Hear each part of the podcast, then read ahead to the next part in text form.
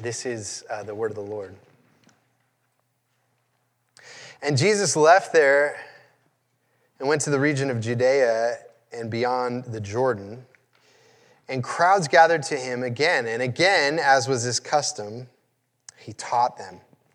And Pharisees came up and, in order to test him, asked, Is it lawful for a man to divorce his wife? He answered them, What did Moses command you? They said, Moses allowed a man to write a certificate of divorce and to send her away. And Jesus said to them, Because of your hardness of heart, he wrote you this commandment. But uh, from the beginning of creation, God made them male and female. Therefore, a man shall leave his father and mother, hold fast to his wife, and the two shall become one flesh. So they are no longer two, but one flesh. What therefore God has joined together, let not man separate. And in the house, the disciples asked him again about this matter, and he said to them, Whoever divorces his wife and marries another commits adultery against her. And if she divorces her husband and marries another, she commits adultery. The grass withers and the flower fades, but the word of our God will stand forever. Let's pray together.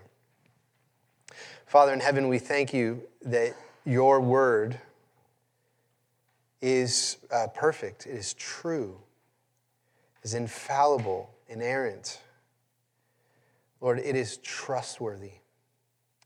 And uh, Lord, in especially in our cultural moment, we need the truth of your word to guide us, uh, especially surrounding the topic of marriage. And uh, Lord, we are gathered here in worship, uh, here sitting under your word because we trust you. We believe that you are good, that you know us, you created us, you know what is best for us. And Lord, we do not know what is best for ourselves. And so, uh, Lord, we pray that in every area of our lives, uh, you would uh, shape us by the truth of your holy word. And so we thank you for the words of Jesus in this passage, and we pray that the Holy Spirit would now apply these words into our lives, into our, our marriages, our families, our hearts. We pray this in Jesus' name. Amen. Amen. Well, today we are looking at Jesus' teaching on marriage. There's quite a lot to say about this passage, so I'm going to jump right in. Uh, we're going to be answering the question today What do you need to know about marriage? And I'd like to highlight five answers to that question. What do you need to know about marriage? Five answers from this passage, and I know I usually give you my main points at the beginning. Today, I'm going to give them to you as, as we go along, since there's five of them. So, so, uh, today, uh, what does Jesus say that we need to know about marriage? And uh, five answers from this passage. And the first answer is this From the beginning, it was one male and one female getting married. From the beginning, it was one male and one female getting married. Now, this passage that I just read begins with the Pharisees asking Jesus a question about uh, divorce. And we'll uh, come back to that later in the sermon. But when uh, Jesus answers the question about divorce, he does so by returning to God's original intent and design for marriage. You see that there in verse 6, where Jesus says, But from the beginning of creation, God made them male and female. He says, if you want to understand marriage, you have to go back to the one who invented and created marriage. It was his idea, and why did he make it? What was his purpose? And let him tell you and instruct you what marriage is about. And uh, from the beginning, the pattern was one man and one woman getting married. And you know, I've heard people say uh, things like, oh, Jesus never spoke about homosexuality or gay marriage. And yes, he did. He's speaking about it in this passage. Jesus, the most loving person who ever lived, rejected any definition of marriage that was not the one created by God, the maker of marriage. But what's maybe even more important is that this verse is saying that most people should get married. From the beginning, that was the plan as male and female, and they were joined together. And that's something that needs to be said in our day. If you're a young person, you should say, My goal is to become a godly person and then find another godly person and marry them. And the reason we need to say that is because you know the marriage rate has dropped by 60% in our uh, country since 1970. And one study said it used to be a basic institution that everyone had to buy into in early adulthood. You got married, then you moved in together, and then you got a job. Marriage is now becoming the last step into adulthood, and it's an optional step. People are more likely to want to finish their education, find a job, and pay off debt before getting hitched. Why is that change happening? Well, a part of it has to be because we live in an individualistic, modern society. Modern society is all about the individual. And so my whole life is about me fulfilling my individual personal dreams and desires and passions and it's about my personal happiness. We don't think of life in communal terms. And if you don't think in communal terms in your life, if you think, then you think, I don't get married because I have a duty to God to form a family and serve that family. But I get married only if it satisfies my individual desires. I think it's a huge mistake because it's training us in selfishness. One of the best ways a person learns to not be selfish is by getting married and having children. There's nothing that will put your selfishness to death like those two things. And I was listening to a podcast recently, and there was an older gentleman saying that if you're a young man, your first mission in life is to find a godly wife. It's way more important than finding your job. You might think, oh, I better find a good job. No, a godly wife is first priority. Actually, I, you know, I tell you, uh, how important my wife has been in my life. The wisdom, the encouragement, the help, the partnership, I've learned so much from my wife and experiencing the gospel with her, building a home and family together. And a ton of sanctification and spiritual growth happens in marriage. You know, I know, uh, you know, Shannon and I got married when we were still in college. Before we got married, I got B's and C's. After I got married, I almost got straight A's. Something happens, oh, so much happens by entering into a family. You grow up. Men need women, and women need men too. This is the creational pattern. And there are intense forces in our culture working against this beautiful and good institution that God has put at the heart of the creation. Okay? So the pattern is to get married. That should be basically our priority. And now, a couple caveats about that. It is a bit of a chicken and the egg because some other people would say, well, you know, if a man's going to marry a woman, he should be able to provide for a family. You know, it should basically be a prerequisite to have sex with a woman is that you are able to provide for a woman and her child in case she gets pregnant. And you should be prepared to do that before you're uh, able to enter into that pleasure. Uh, there's truth in that too. So I think they both go together. Get married early, but also it's time to take responsibility when you get married. Another caveat it's true that getting married is ultimately not in our control. And I know that you know some of you might be single and you say, "Well, I want to get married. I, I believe this is a creation design. The Lord hasn't brought someone to me yet."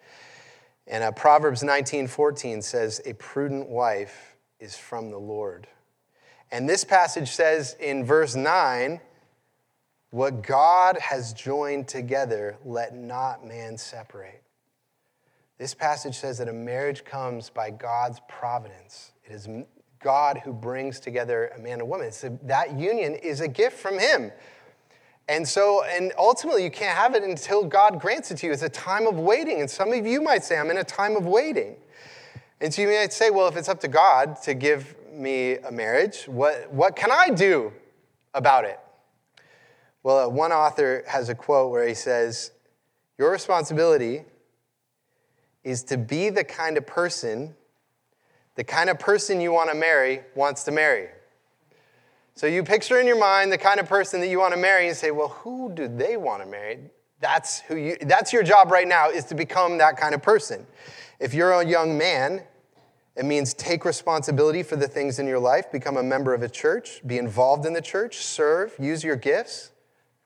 Become excellent at doing your work. Be vigilant to cut out every ounce of pornography out of your life. If you're watching porn even a little bit, come confess it to your pastors, confess it to your home group leader, confess it to a friend, and be absolutely vigilant. I need to cut all of this out of my life. I guarantee you, the woman you want to marry doesn't want to marry someone who's addicted to pornography or watching pornography. Be vigilant now, not later.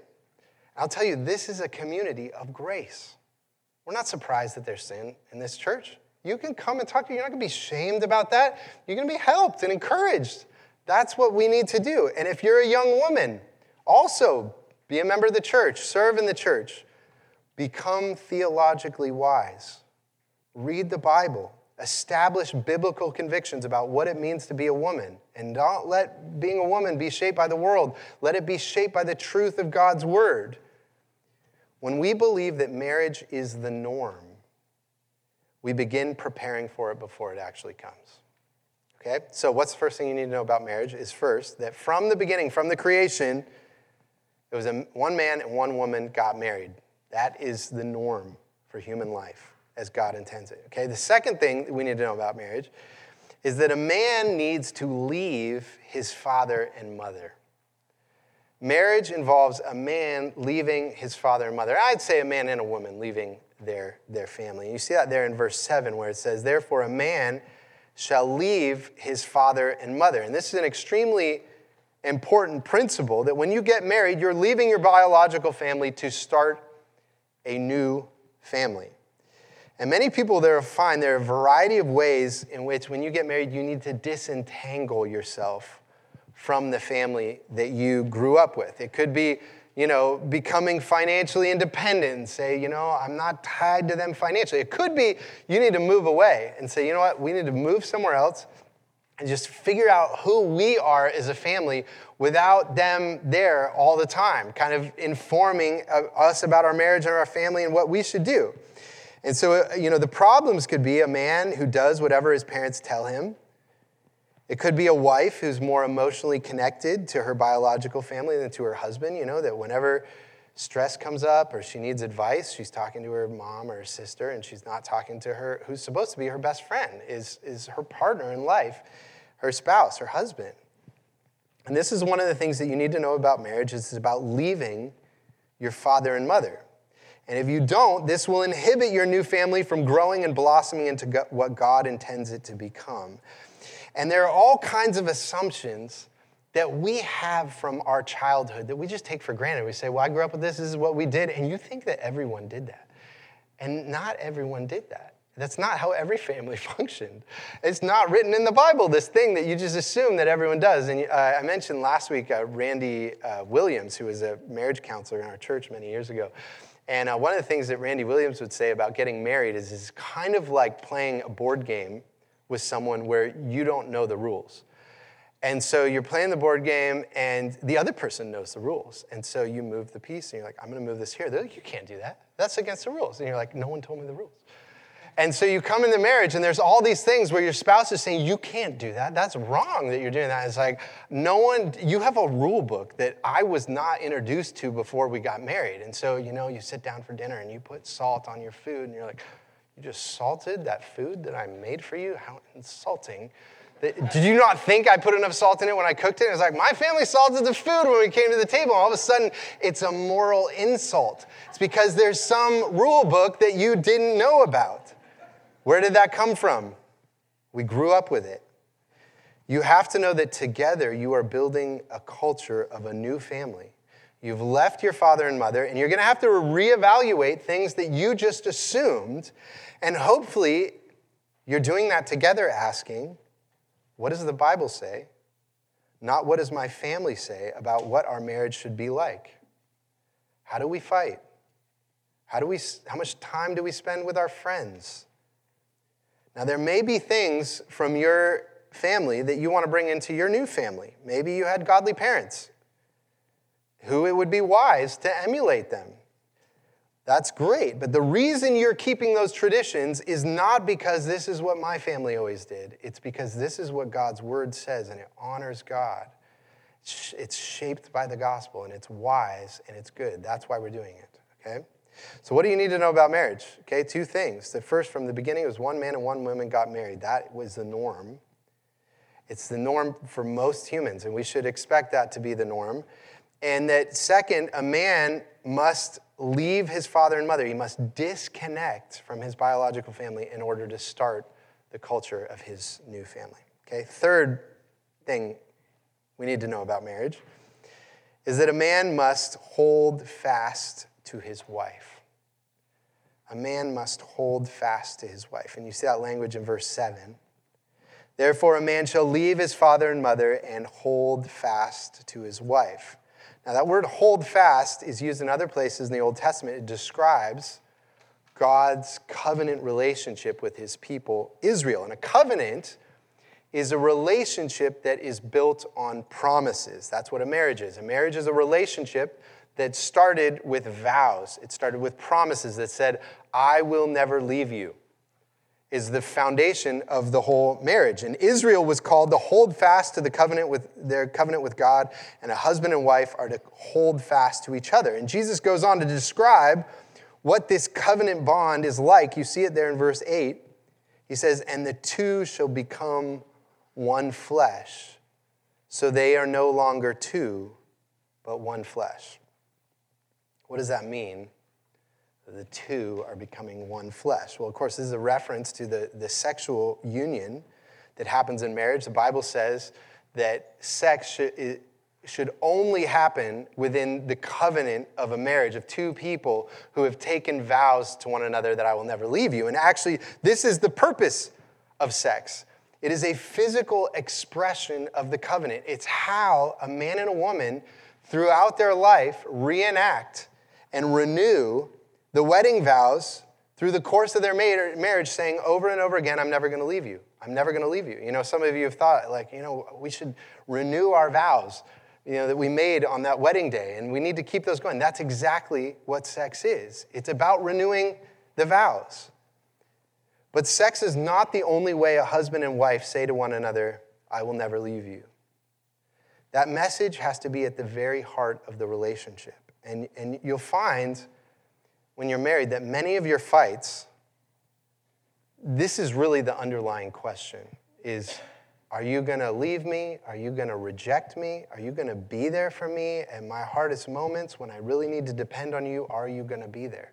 That's really what it's about. And um, I remember I, when I first learned this, I've shared this story with some of you, um, is when my wife Shannon and I were living in St. Louis. We were in uh, seminary together. And it was my last year of seminary. We were uh, getting ready to move from St. Louis to Bellingham to start a new church. And we had three young kids uh, that were under four, and Shannon was pregnant with twins. And I, had, I was taking 17 credits in my final semester, and I was supposed to re- fundraise hundreds of thousands of dollars to start this new church. And I had exactly $25 in my fundraising account. I was clearly not successful at that. There's a lot of risk and a lot of stress that's happening. So one day we're, we're in the kitchen and we're cleaning the kitchen together, and Shannon's wiping down the counters, and I'm in the corner of the kitchen, which faces a wall, doing the dishes. And I have these headphones in, I'm listening to a sermon while I'm doing the dishes. And, and Shannon says to me, Well, you know, it'd be nice if you took the headphones out and we could talk while we're cleaning the, the, the kitchen. And I was like, well, you know, I'm learning to be a pastor. I've never preached before. I'm going to have to do this to start this church. I got to learn how to do it. So I got to listen to these sermons to learn how to do it. All of a sudden, we're at loggerheads. And it's like, this is an emotional conversation about whether I have headphones in while I'm doing the dishes. What is going on here? And it, it became so charged, I leave the room and I go into the bathroom and I start praying. I was like, Lord, what is going on here? And it was one of those moments, that it was like the Holy Spirit was saying to me, she doesn't care about the headphones. And what was happening is that what's really at stake in that moment is we're about to move across the country. She's got twins in her belly. We got no money, and we're going to start a church. Does that even work? Can you even do that? You know, start churches? Is there is anyone even going to come? And so she's asking this question I'm willing to sacrifice and do all these things with you, but the one question is are you going to sacrifice me in the process? And what's at stake with the headphones, me taking out the headphones says, I'm never going to leave you. We are doing this together. And that's what's really happening in, the, in so much of our relationships is figuring out how do I communicate to you, I'm never going to leave you. And for some of you who are married, you might need to say those exact words. I mean, there's ways that we do it verbally and non-verbally to communicate. I'm with you. We're together in this. But that's the main message. It's not just the wedding vow that we say on the day of the wedding, it's something that we're saying together. It's just like here at church. That's what God does with us. We come here and He says to us week after week, I'm never to leave you, I'm never to leave you. And that's what transforms us.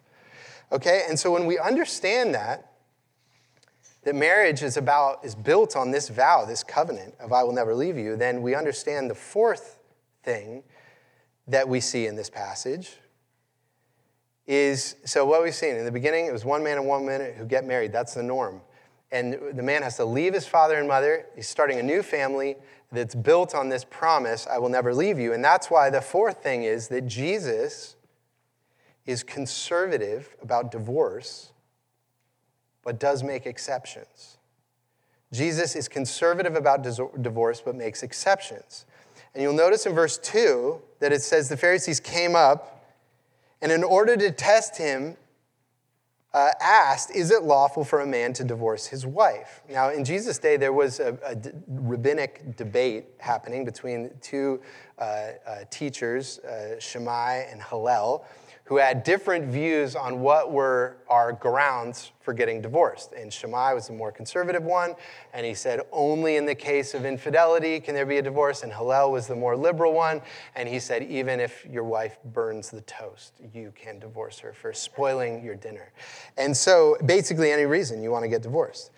And, uh, and Jesus in this passage clearly is closer to Shammai, taking a very conservative view of marriage. And modern people wonder well, if two people aren't happy together or don't love each other anymore, they're fighting all the time, why not let them get divorced? Again, we are thinking very individualistically. They don't realize our whole society, any human society, is built on marriage. It's the very foundation. It's how children are raised. It's how we learn morals. It's how we learn to survive and we support each other. And a flimsy institution of marriage makes a flimsy society. But it's not just about the society. God cares about you and me as individuals as well. And while you and I might want comfortable lives with a little conflict, God wants to transform us through our marriages. And the conflict of a marriage is the main place where God works. Why is that? Why is it in the conflict that God mainly works there? It's because in a conflict, it's where the things that you care most about are coming to the surface. I mean, you think about my argument with the headphones. What was it really about? My fears of failing as a pastor and her fears of raising five children by herself. I mean, those are some of the deepest matters of our hearts, are really what's happening in a little argument about, am I going to have headphones in while I do the dishes? And we don't realize that that's what's happening there. And you fight and you fight and you fight until those heart issues come out. And when they do come out, what happens? All of a sudden, you feel compassion for each other. Because I don't want her to raise five kids alone. And she doesn't want me to fail as a pastor. That's what's at stake.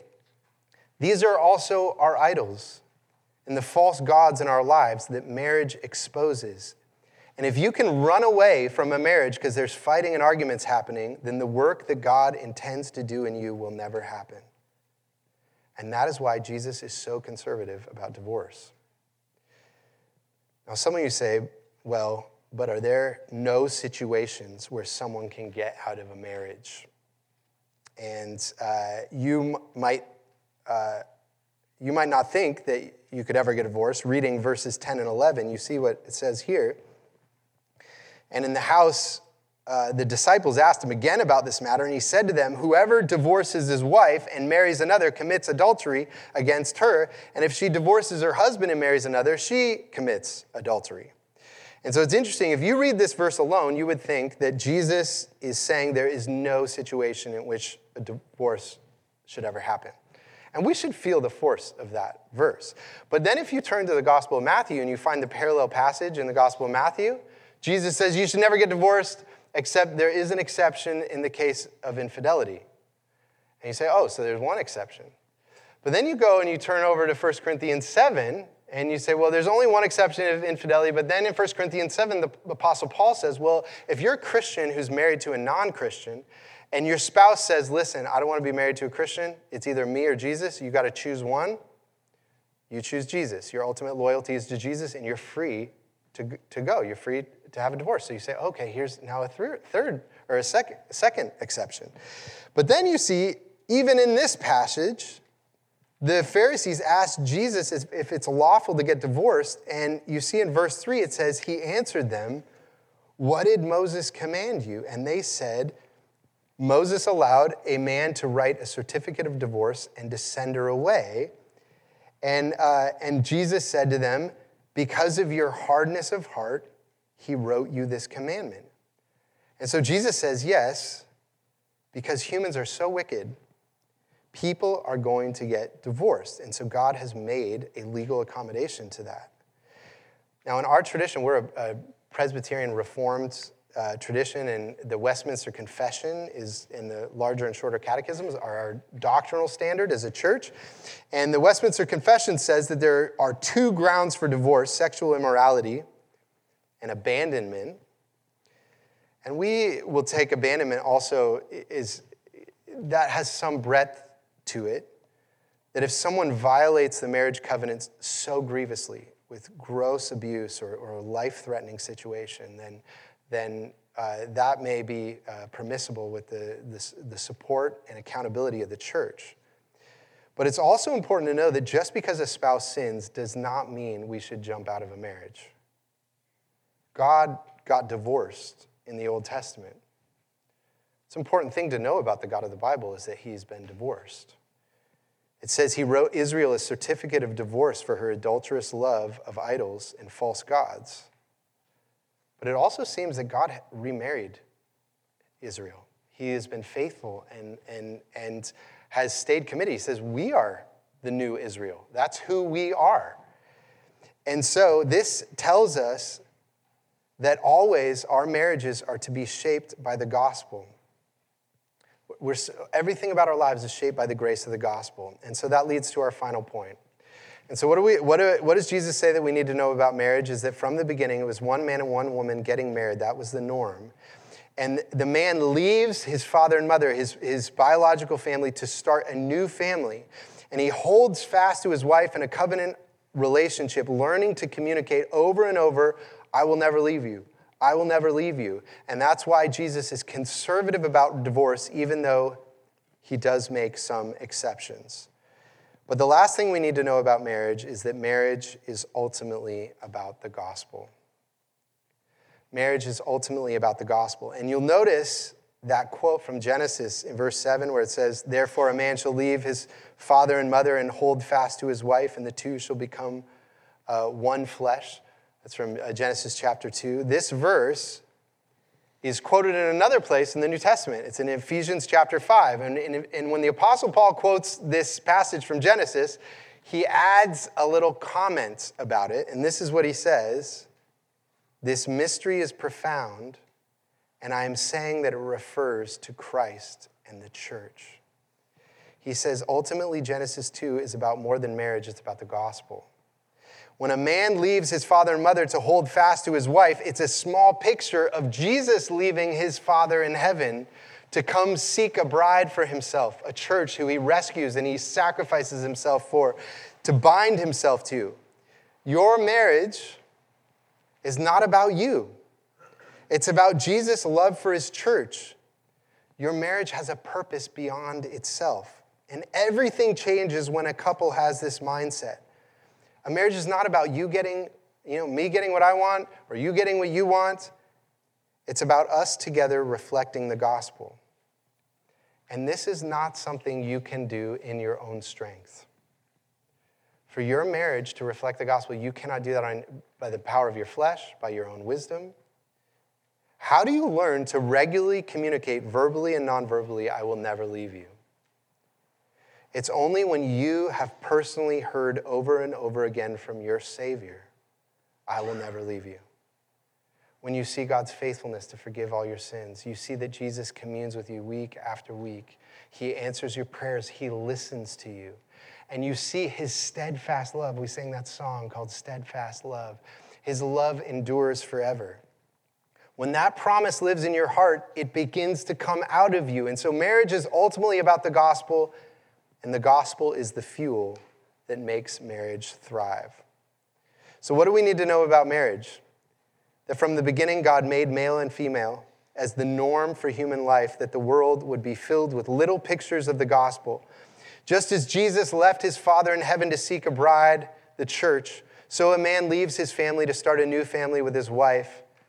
And at the heart of their relationship is their assurance to one another I will never leave you. You can depend on me. And that is why we don't run away from hard marriages through divorce. In the conflict, God is making us like Christ so that through our marriages, we can come to know the love of Jesus in deeper and more profound ways than we ever did before. Let's pray together.